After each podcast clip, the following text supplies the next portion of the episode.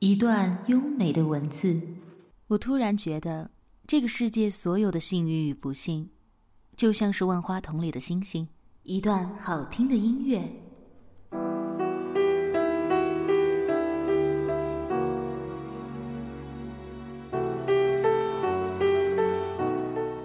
美文欣赏，让文字像音乐般流淌。总是向你索取，却不曾说谢谢你。直到长大以后，才懂得你不容易。Hello，大家好，这里是荔枝 FM 二零幺二四，我是主播短发桃子。今天的节目中要给大家推荐作者七毛的文章《阿爸的自行车》。作者七毛。一个讨厌的怪人，人生在世，唯有辣和爱不可辜负。他的微博叫做“七毛是我”，微信公众号叫做“七毛”，七就是一二三四五六七的七，毛呢就是一毛钱两毛钱的毛。我们在成长过程中，由于年少懵懂，多多少少都会对父母产生一些不理解的心情。尤其是父亲，因为父爱太过于隐忍，平时我们很难体会得到。本文的作者七毛就是这样，在年少时因为种种原因和他的父亲关系冷淡，父亲的种种过分行径甚至让他产生了憎恨的情绪。但是随着自己年龄的增长，以及父亲的慢慢老去，七毛渐渐放下了自己心中的仇恨。究竟是什么事让他改变了态度呢？我们一起来听听看。听众朋友有没有在年少的时候对自己的父母产生过误解呢？现在你是否有什么心里话想对他们说呢？欢迎大家通过评论来和桃子互动，说出你对父母的爱。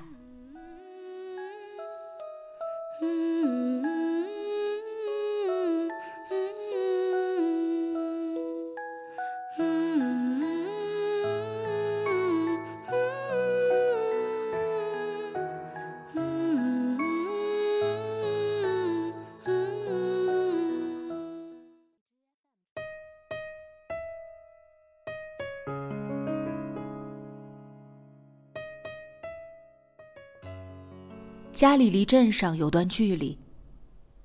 我读中学那几年，每月放假回家，你都会骑着自行车到公交车站接我。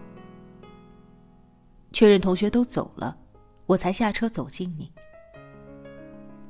你在村里屁都不算，整日吧唧两杯小酒，抽一包十块钱香烟，到村头老人堆里唾沫横飞的吹上几句牛逼，或者玩上几把小牌。夜幕星辰下，混着酒气，心满意足的晃悠悠回家，倒头就睡。你的一天，活成了一生。坐好了，走啦！你喊着。我只看到你的后背。哦，我跟你很少交流。我是恨你的。男人该有的缺点你都有，但是我又不能恨你，因为你是我阿爸。如果每一个农村家庭有所不幸，那可能大多是因为有个嗜烟、酗酒、脾气差，还没什么赚钱能力的父亲。听说年轻时你不是这样的，你刚毕业就在村里小学当起了数学老师。走到哪儿都被人先生先生的叫着，还弹得一手好钢琴，没事就逮几个学生站在一边听你啪啦啪啦敲着琴键。八三年，你每周骑着破自行车到四五十公里的县城去追求阿妈，微风轻轻吹，脚下的每一次踩踏都是春风得意的步伐。外婆哭哭啼啼的拉着阿妈的手说：“教书的，不会差。”阿妈就带着两床被子嫁给你了。用自行车追来的阿妈过得一直很差。婚后，阿妈变成了生孩子的工具，从第一胎生到了第五个孩子，中间还被打掉了几个。生二胎把你的工作弄丢了，村干部每天来家里闹，要交几万块的罚款。狗日的，老子还是他家小鬼的老师呢，出息了！你骂骂咧咧，只好把大姐、二姐丢给舅舅家，带着阿妈连夜跑路。到我弟出生后，一家子才回来，挤进了泥瓦房。我姐从来不叫你爸爸的，现在也是。你出逃后到了外地，做了许多轻便杂活，没个正经工作。那些年，阿妈一直很苦。阿妈嫁给你时，留着全村女人都羡慕的乌黑长发，这头秀发总能吸引着路上的男人。那年你生病没钱住院，阿妈拿起一把剪刀就把长辫吃吃剪掉。我抱着阿妈，让她别动刀。她边哭边说：“头发没了，还能长；他没了。”你们就没爸了。几个月后，阿妈洗衣服时，从你衬衫上找出两根长头发。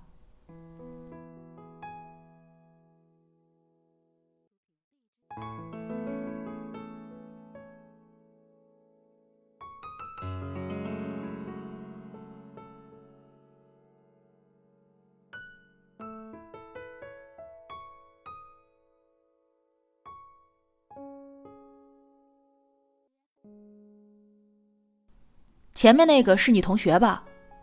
你边骑边说：“不是。”我把脸偏向一边，我怕同学知道你是我爸。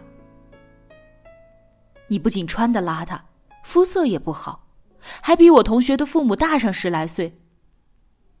你到学校来看我，班里的同学总是好心的提醒我：“你爷爷来找你了。”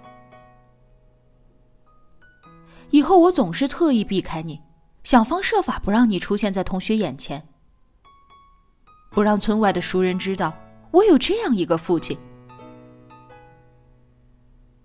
很小的时候，我还没有那样讨厌你。我是你的小女儿，你总是优先给我最好的。不管发生什么变故，你都坚持让我读书。我考进了县城最好的中学的第二天，你穿起了几年没穿过的西装，擦了擦皮鞋，风尘仆仆的带我进城报名去了。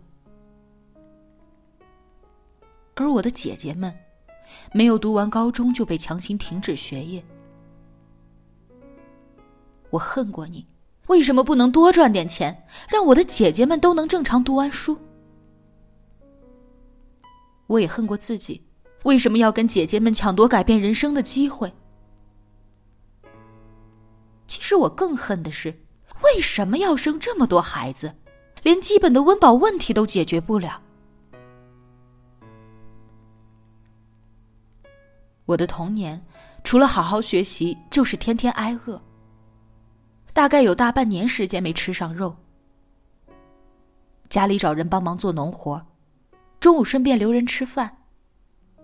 阿妈咬咬牙到小店赊了一斤肉回来，配上几个菜，就热气腾腾的端上了桌。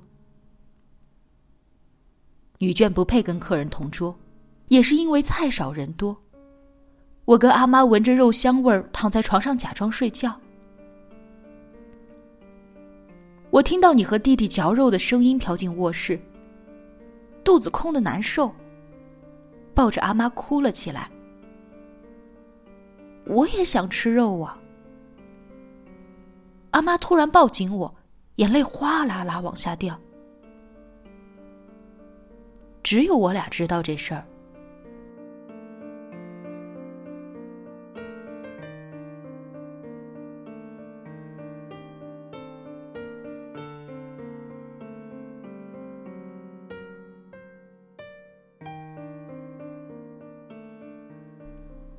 阿妈身体怎么样了？我开口问你，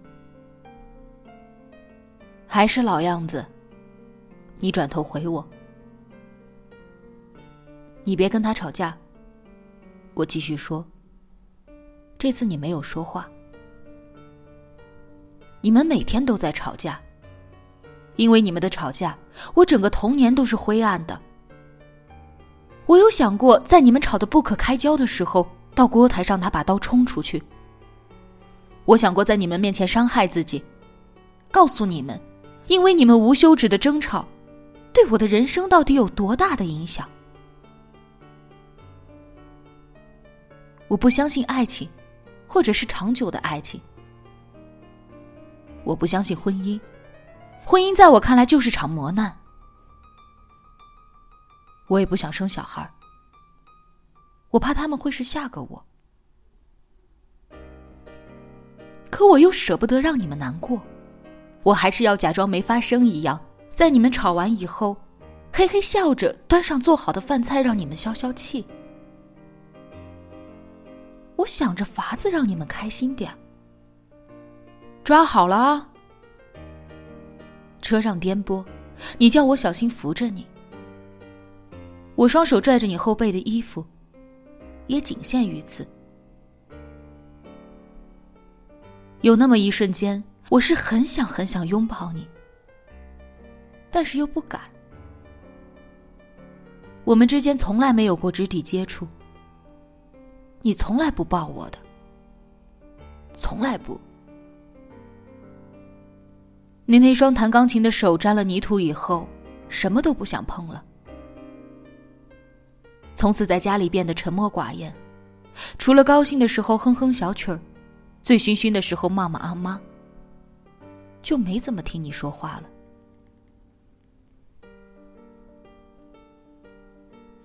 我对你的恨意随着年龄增长慢慢释然。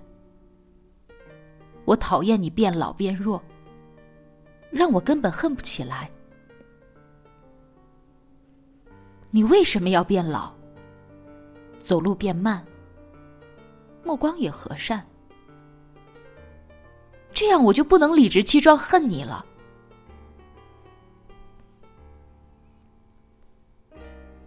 如果不是你老了。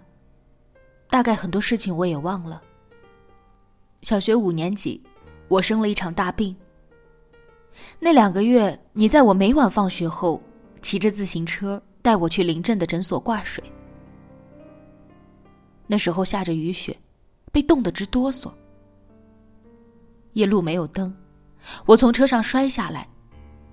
你推着我来回走了八公里。大姐生了女儿，第一次带回老家。你笑嘻嘻的站在门外，抱着你的外孙女，让她背对着你。你拎起她就开始蹦蹦跳跳，像个老顽童。还对我傻呵呵笑。你动作生疏的让我立马掉了眼泪。这是我第一次见你拥抱一个人，即使这个人的妈妈不叫你爸爸。我高三那年，你每天骑车跑到镇上给我收集报纸，省报、市报一张不错过，满满堆了五六箱。你不是要当记者吗？给你看看这些报纸怎么写的。我啼笑皆非，鼻子一酸。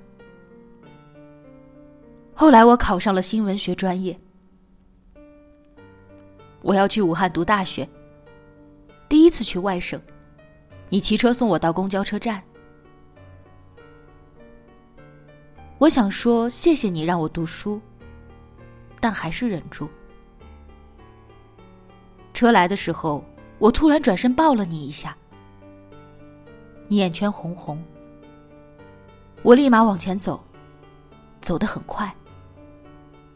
我总不能也让你看到我在哭。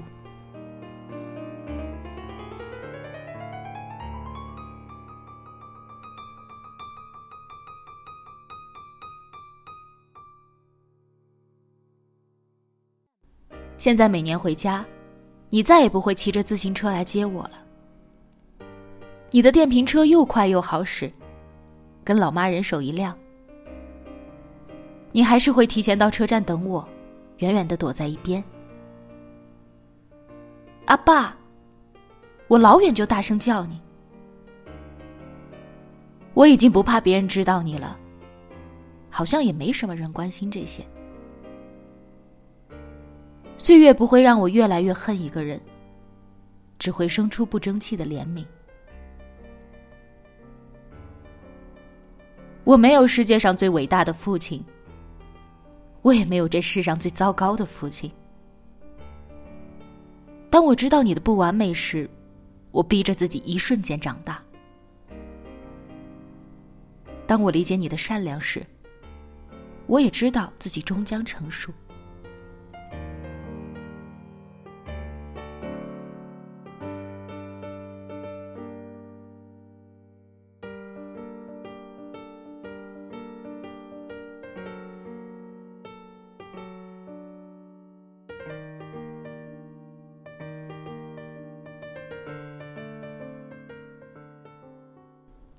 三姐春节回家时说：“阿爸骑电瓶车来接我了，突然觉得好幸福啊。”是啊，我偶尔还是会恨你，可能一直会，